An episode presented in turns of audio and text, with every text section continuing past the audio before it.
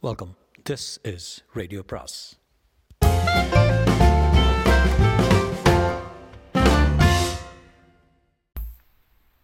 அனைவருக்கும் அன்பு வணக்கம். சுஜாதாவின் ஒரு நடுப்பகல் மரணம் பாகம் ஐந்து. முதலில் அந்த இரத்த தீற்றலின் முழு அர்த்தமும் அவளுக்கு தோன்றவில்லை. என்னது? என்கிற லேசான குழப்பம் தான் ஏற்பட்டது. ஏதாவது பூச்சி கதவிடக்கில் மாட்டிக்கொண்டு மாட்டிக்கொண்டு விட்டதால் தயக்கமில்லாமல் கதவை தட்டினாள் மூர்த்தி கதவை உட்பக்கம் தாளிட்டுக் கொண்டிருப்பான் என்று எதிர்பார்த்தாள். பதிலாக கதவு அவள் தட்டினதில் திறந்து கொண்டது உள்ளே நுழைந்தாள். மூர்த்தி படுக்கையில் இல்லை. எழுந்துட்டீங்களா பாப்ஜி? இப்போது மூர்த்தியின் கையை பார்த்தாள். படுக்கை மேல் இருந்தது. என்ன தூக்கமோ? கீழே நழுவி விழுந்தா கூட தெரியாம? என்று அருகில் சென்றால் மூர்த்தி படுக்கையில் உட்கார்ந்திருக்கிறானா படுத்திருக்கிறானா என்று சொல்ல முடியாதபடி இரண்டு கட்டார் நிலையில் சற்று தலை சாய்ந்து படுக்கை மத்திய பகுதியில் எதையோ உற்று பார்க்கிறவன் போல சற்றே வாய் திறந்து உமாவின் உடல் எங்கும் ஆட்ரினலின் அதிவேகத்தில் பாய்ந்து பரவ ஐயோ ஐயோ தெய்வமே தெய்வமே என்னது? என்று உறக்க கத்தினான். மூர்த்தியின் கழுத்தில் ஒரு இரத்த வெட்டு தெரிந்தது. அதிலிருந்து இன்னும் ரத்தம் அழிந்து கொண்டிருந்தது. காதோரத்தில் ரத்தம் அழிந்து கொண்டிருந்தது. உதட்டோரம் வேறு தனிப்பட்டு ரத்தம் தெரிந்தது. உமா என்ன செய்கிறோம்? என்று பிரஜையின்றி மூர்த்தியின் உடம்பை தொடப்போக முதல் தடவையாக அவன் மார்பை பார்த்தான். அவன் போட்டிருந்த வெளிர் நீல சட்டை முழுவதும் நிறம் மாறி ரத்த சேற்று தோய்ந்தது போலிருந்தது. உமா அறைக்கு வெளியே பீரிட்டு ஓடினான். உரத்த குரலில் தெளிவில்லாமல் கத்திக்கொண்டே காரிடாரில் ஓடி மாடிப்படிகளில் அவசரமாக இறங்கி தடுமாறி ரிசப்ஷன் பகுதிக்கு வருவதற்கு முன்னமே கண்கள் இரண்டு படிகளின் முடிவில் அரை மயக்க நிலையில் விழுந்தாள். ரிசப்ஷன் இளைஞன் அவளை நோக்கி ஓடி வர நாம் சற்று நேரம் மூர்த்தி கிடந்த அந்த அறைக்கு சென்று அதன் அமைப்பை கவனிக்கலாம். அறைக்கு வாடகை தினத்துக்கு தொண்ணூறு ரூபாய் காற்றோட்டமான அறை. இப்போது கூட வெளிப்பச்சை திரைச்சிலைகள் மென் காற்றில் அசைகின்றன. அதே வெளிப்பச்சை நிறத்தில் டிஸ்டம்பர் அடித்த சுவர்கள் இரட்டை கட்டில் அதன் எதிர்ச்சுவரில் நாம் சென்ற அத்தியாயத்தில் பார்த்த பெரிய கண்ணாடி அதை ஒட்டி சுவருடன் சாமர்த்தியமாக பதிக்கப்பட்டு நீட்டிக்கொண்டிருக்கும் ஒப்பனை மேஜை அதில் மூர்த்தியின் டிஜிட்டல் கடிகாரம் கல்யாணத்துக்கு வாங்கி கொடுத்தது. அதில் டுவெல் டுவெண்ட்டி செவன் என்ற மணிக்கும் நிமிஷத்துக்கும் இடையே ஒரு இரட்டை புள்ளி கண் சுமிட்டி கொண்டிருந்தது. அருகே உமாவின் புருவ அலங்கார பென்சில் கிடந்தது. பாத்ரூம் வாசல் திறந்திருந்தது. வெனாயில் சதுரங்கள் பதிக்கப்பட்டு சுத்தமாக இருந்தது. அறை கூட சுத்தமாகத்தான் இருந்தது. மூர்த்தி கிடந்த இடத்துக்கு அருகே இருந்த சுவரில் மட்டும் ரத்தம் தெரித்ததால் கரைபட்டிருந்தது. அந்த கண்ணாடியில் ஆங்கிலத்தில் மயா அல்லது மாயா என்று அவசரமாக கிறுக்கி இருந்தது. அறையில் ஜன்னல் கதவு காற்றில் முன்னும் பின்னும் ஆடிக்கொண்டிருந்தது. உமா அலறிக்கொண்டே சென்றபோது அந்த மாடியில் பெரும்பாலான அறைகள் பூட்டப்பட்டிருந்தன. மூர்த்தி கிடந்த அறையின் எண் நானூற்றி இருபத்தி நான்கு. அதை அடுத்து நானூற்றி இருபத்தி ஐந்தில் எல்லா கதவுகளையும் சாத்தி கொண்டு உள்ளே இருந்த மற்றொரு புதுமண ஜோடியில் பெண் என்ன சத்தம் என்று கேட்க என்னவோ சத்தம் வா வந்து படே. என்றான் ஆண். நானூற்றி இருபத்தி ஆறாம் எண் அறைக்கு ஆர்டர் செய்திருந்த மசால் தோசைக்கு எடுத்து கொண்டிருந்த ஹோட்டல் பணியாளன் இந்த அறை கதவு திறந்திருப்பதை பார்த்தான் கீழே தெரிந்த ரத்தத்தை பார்க்கவில்லை. உள்ளே மூர்த்தி படுத்திருந்த நிலையும் அவனுக்கு சரியாக தெரியாததால் போகிற போக்கில் அந்த அறை கதவின் குமிழை பற்றி சே திறந்து வச்சுட்டு போயிருக்காங்களே என்று மூடினான். இந்த செயல் அறியாத செயல். பிற்பாடு இது ஏற்படுத்தப் போகும் குழப்பம் கணிசமானது. மூர்த்தி கிடந்த நிலை பற்றியும் அந்த அறையின் மேலும் நுணுக்கமான வர்ணனையும் போலீஸ் வந்ததும் நமக்கு கிடைக்கும். போலீஸை கூப்பிடுவதற்கு யாரும் முயற்சிப்பதாக தெரியவில்லை. கீழே வரவேற்பு பகுதியை அடுத்த மாடிப்படிகளின் படியில் உமா மயங்கிய நிலையில் கிடக்க அந்த பக்கம் வந்து கொண்டிருந்த ஒரு நடுத்தர வயது பெண் அவள் அருகே வந்து என்னமாச்சு என்ன பண்ணுறது என்று கேட்டால் ரிசப்ஷன் இளைஞனும் உபரி சிப்பந்திகளும் அவளை சுற்றி கொண்டனர். ஹேப்பன் வந்துக்கிட்டே இருந்தாங்க. திடீர்னு மயக்கமாக விழுந்துட்டாங்க. ஏ சோடா சோடா. ஹோட்டலில் டாக்டர் இல்லையா? ஏ காற்று விடுங்கப்பா கும்பல் போடாதீங்க.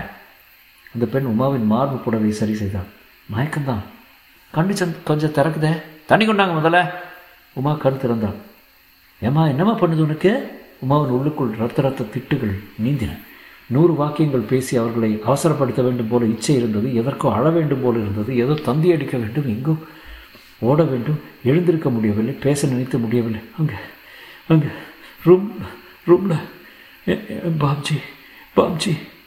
என்னம்மா வேணும்? இந்த தண்ணி சாப்பிடு. பாப்ஜி ரத்தம். இந்த பொண்ணு யாருக்கா தெரியுமா? வெயிட் மினிட் இவங்க ஏதோ ரூமில் இருந்தாங்கன்னு நினைக்கிறேன். Here here is the doctor என்னப்பா விஷயம்? ஒதுங்குங்க. ஹோட்டல் டாக்டர் புரிந்து உட்கார்ந்து அவளை நாடி பிடித்து பார்த்தாள் I think she's pregnant doctor என்றால் உதவிக்கு வந்த பெண். Let me say room number ஒரு நிமிஷம். நத்திங் ராங் வித் சார் இந்த பெண்ணு கூட யாரும் இல்லையா? தாலி தொங்குவதை பார்த்து ஹஸ்பண்ட் இருக்காங்க போல் இருக்க? ஆ இப்போ ஞாபகம் வந்தது இவங்க? நானூற்றி இருபத்தி நாலில் புக் ஆயிருக்காங்க. யாராவது அந்த ரூமுக்கு போய் இந்த அம்மா புருஷன் இருந்தால் கையோட கூட்டி வாங்க. நான்காவது மாடியை பிளாஸ்டிக் பக்கெட்டுடன் ஒருத்தன் பாடிக்கொண்டே தரையை துடைத்து கொண்டே நானூற்றி இருபத்தி நாலாம் எண் அறைக்கு வரும்போது அவன் நனைந்த துணியின் விசிறலில் கதவோரத்தில் இருந்த இரத்தக்கரை சற்றே அம்பலப்பட்டது. புருஷனை கையோடு கூட்டி வர வந்தவன் கதவருகில் நின்று அழைப்பு மணியின் பொத்தானை அழுத்திவிட்டு கீழே துடைத்து கொண்டிருந்தவனிடம் என்னம்மா பிக்சர் பார்த்தியா என்றான். எங்க நாளைக்கு தான் மேட்னி போகலான் இருக்கேன் நீ பார்த்தியா ஓ முதல் ஷோ படம் எப்படி? பரவாயில்ல ஒரு தப்பா பார்க்கலாம் என்ன? மறுபடியும் மணி அடித்தான். உள்ள ஒருத்தர் இல்லை போல இருக்க. அதானே என்றாங்க கதவை திறக்க முயற்சிக்காமல் மறுபடியும் லிஃப்ட்டுக்கு கீழே இறங்கி ரூமில் ஒருத்தர் இல்லைங்க என்றான். உமா இப்போது ஒரு சோஃபாவில் உட்கார வைக்கப்பட்டிருந்தால் பாச்சி பாப்ஜி என்று சமரித்து கொண்டிருந்தான். என்ன சொல்கிறாங்க ஏம்மா உங்கள் ஹஸ்பண்ட் எங்கே போயிருக்காருமா என் கனவு என் கனவு ராட ஆரம்பித்தோம். விட்டுட்டு போயிட்டாரா?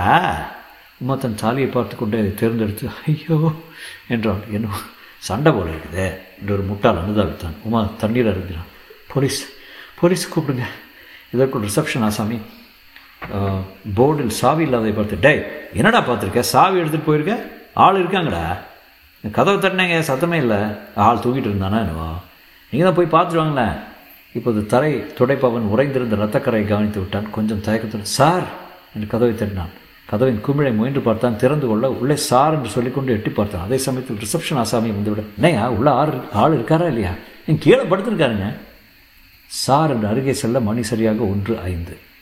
சீக்கிரம் வாங்க. உட உட உடம்பு பாடி ரத்தம்! என்று வெளியே ஓடினான். Oh oh my God police telephone ரத்தம். இன்ஸ்பெக்டர் மாதவராதன் முதலில் வந்தார். ஒன் ஜீரோ ஜீரோ எண்ணுக்கு ஃபோன் கிடைத்து கண்ட்ரோல் ரூமிலிருந்து செய்தி அனுப்பப்பட்டு விஹெச்எஃப் ரேடியோ மூலம் தொடர்பு கொண்டு உடனே அனுப்பப்பட்ட ஜீப்பில் வந்து இறங்கினார். நேராக நடந்து எங்க? என்றார். நாலாவது மாடியில் சார். இவங்க தான் ஒய்ஃபு மாதவராவ் பிரமித்து பார்த்து கொண்டிருந்த உமாவை ஒரு கணம் நோக்கிவிட்டு முதல்ல அங்கே போகலாம் லிஃப்ட் வேலை செய்தா? காத்திருந்த லிஃப்ட்டில் கான்ஸ்டபிள்கள் மேலே சென்று வேகமாக நடந்தார். ஒரு முறை தன் கை கடிகாரத்தை பார்த்து கொண்டார். ஒன் தேர்ட்டி செவன் இந்த ரூம் தானே? ஆமாம் சார். முதல்ல எல்லோரும் விலகுறீங்களா? நீங்கள் போய் உங்கள் ரெஜிஸ்டரை கொண்டு வாங்க. கதவை திறந்தார் மிக ஜாக்கிரதையாக. ஏதேனும் காலடி சுவடுகள் இருந்தால் கலைந்து விடாதபடி உள்ளே சென்றார். ஒருத்தரும் வர வேண்டாம். ஒரு ஓரத்தில் நின்று கொண்டு அறையை நிதானமாக பார்த்தார். இந்த ஆள் யாருன்னு தெரியுமில்ல? தெரியும் சார். பேர் கிருஷ்ணமூர்த்தி. ஹோட்டலில் தங்க வந்தவர். திம்மப்பா நீங்கள் உடனே ஸ்டேஷனுக்கு ஃபோன் பண்ணி ஒரு one forty two A fill up பண்ணி இன்குவெஸ்ட்டுக்கு ஏற்பாடு பண்ண சொல்லுங்கள் அப்புறம் சிஓடிக்கு சொல்லி ஃபோட்டோ எடுக்கணும். அது வரைக்கும் டிஸ்டர்ப் பண்ணாமல் காத்திருக்காங்க நான் வர சொல்ல. மறுபடியும் கூட்டம் போடுறீங்களா? ஐயோ கோர்ட்டுக்கு வரையா? சாட்சி சொல்ல? கூட்டம் விலகியது மாதவராவ் கண்ணாடியை பார்த்தான். பார்த்தார். மாயா. சம்சாரம் பேர் என்னங்க? தெரியாது சார். மிஸ்டர் அண்ட் மிஸ்ஸஸ்னு புக் பண்ணியிருக்காங்க யாராவது போய் அந்த அம்மா பேர் விசாரிச்சுட்டு வாங்க. கூட்டி வரலாங்களா? வேண்டாம் அங்கேயே இருக்கட்டும். முதல்ல பார்த்தது யார்? அந்த பொண்ணு தான் பார்த்துருக்கு போல இருக்குங்க. கீழே ஓடி வந்து மயக்கம் போட்டு விழுந்துடுச்சு. என்னன்னு கேட்டால் சொல்ல தெரியல. அப்புறம் உடனே நான் வந்து பார்த்தா மதவராவ் மறுபடியும் எச்சரிக்கையாக உள்ளே நுழைந்து கீழே பார்த்தான் நிச்சயமாக மூர்த்தி இறந்திருந்தான். பாத்ரூமை கை கட்டி கொண்டு எட்டி பார்த்தார். சுவரில் இருந்த இரத்தக்கரையை பார்த்தார். அந்த கண்ணாடியை உன்னிப்பாக பார்த்தார். மூர்த்தியை பார்த்தார். உடல் படுக்கையிலிருந்து சரிந்தது போல இருந்தது. தொட்டால் முழுவதும் தரையில் சரிந்துவிடும். காயங்கள் நிறைய. பிரதானமாக கழுத்தில் வெட்டு மார்பில் ரத்த விரிப்பு. மீண்டும் மீண்டும் கத்தி கொண்டு குத்தினது போல மொத்தம் பத்து காயங்களாவது இருந்திருக்கும் போல தெரிந்தது. உடலை புரட்டினால் இன்னும் கிடைக்கலாம். ஊமை காயங்கள் வேறு. காதோரத்தில் ரத்தம் வாயில் ரத்த உறைவு இரண்டு மணி நேரமாவது இருக்கும். இவ்வளவு நேரம் என்ன செய்தார்கள்? தலை கலைந்திருந்தது. சமீபத்தில் முடி வெட்டி கொண்டதாக தெரியவில்லை. காலையில் ஷேவ் பண்ணவில்லை என்று தெரிகிறது. சின்ன வயசில் காது குத்தி இருக்க வேண்டும். படுக்கையில் கிடந்த கையின் மணிக்கட்டில் மஞ்சள் கயிறு விரலில் புதிய மோதிரம் பர்ஸ் இருக்கிறதா என்று பார்க்க வேண்டும் ஏறக்குறை ஐந்தடி எட்டு அங்கலம் உயரம் இருப்பான் என்று தோன்றுகிறது திறந்து வாசலில் சீரான பல்வரிசை வாய் திறந்திருந்த விதம் கொஞ்சம் வினோதமாக இருந்தது என்னவோ சொல்ல வந்தது பாதியில் நிறுத்திவிட்டது போல கோர் ஆஃப் டிடெக்டிவ்ஸிலிருந்து நீல நிற வண்டி வந்து நின்றது பெட்டிகளுடன் கேமராவுடன் நால்வர் மா மாடிப்படியை நோக்கி செல்ல உமாவை சுற்றிலும் சிலர் மௌனமாக வேடிக்கை பார்த்து கொண்டிருந்தார்கள். முடிச்சு முடிச்சாக பேசிக் கொண்டிருந்தார்கள். வெள்ளை உடை சிப்பந்திகள் கடமைகளை துறந்து மாடிக்கு போக ஆவலாக இருந்தார்கள். உமா அப்படியே எதையும் நோக்காமல் உட்கார்ந்திருந்தாள் அவள் தலை கலைந்திருந்தது மூக்கில் நீர் ஒழுகியது நாலாவது மாடிங்க போங்க. நீ பார்த்தியல இல்லை நம்ம சோம பார்த்துட்டான். ரெண்டு நாளைக்கு சோறு வேண்டியிருக்காது. ஃபோட்டோக்காரர்கள் மேலே சென்றார்கள். போங்கப்பா போங்கப்பா வேலையை பாருங்க. நாய் வரும்ல ஏ மாடிக்கு எப்படி போகும் மாடி பூரா சீல் பண்ணிட்டாங்க. ஒருத்தர் தப்பிக்க முடியாது. நம்பர் என்ன? நம்பர் என்ன? மணி எங்கே இருக்கான் அவன் ஆஃபீஸு ஐயோ அப்பா கேட்ட துடிச்சு போயிடுவார். அம்மா பாப்ஜி பாப்ஜி. உமா என்ன நினைப்பது? என்ன அழுவது? எப்படி அழுவது? எங்கே செய்தி சொல்வது என்று ஒன்றும் புரியாமல் பரிதவித்திருந்தாள். இன்ஸ்பெக்டர் மாதவரால் லிஃப்டிலிருந்து வெளிப்பட்டு அவள் அருகே வந்தார். மிஸ்ஸஸ் மூர்த்தே உமா நிமிர்ந்தாள் ஏன் இங்கே உட்காந்துருக்கீங்க வாங்க போகலாம் உமா இயந்திரம் போல அவரை பின்தொடர்ந்தாள்.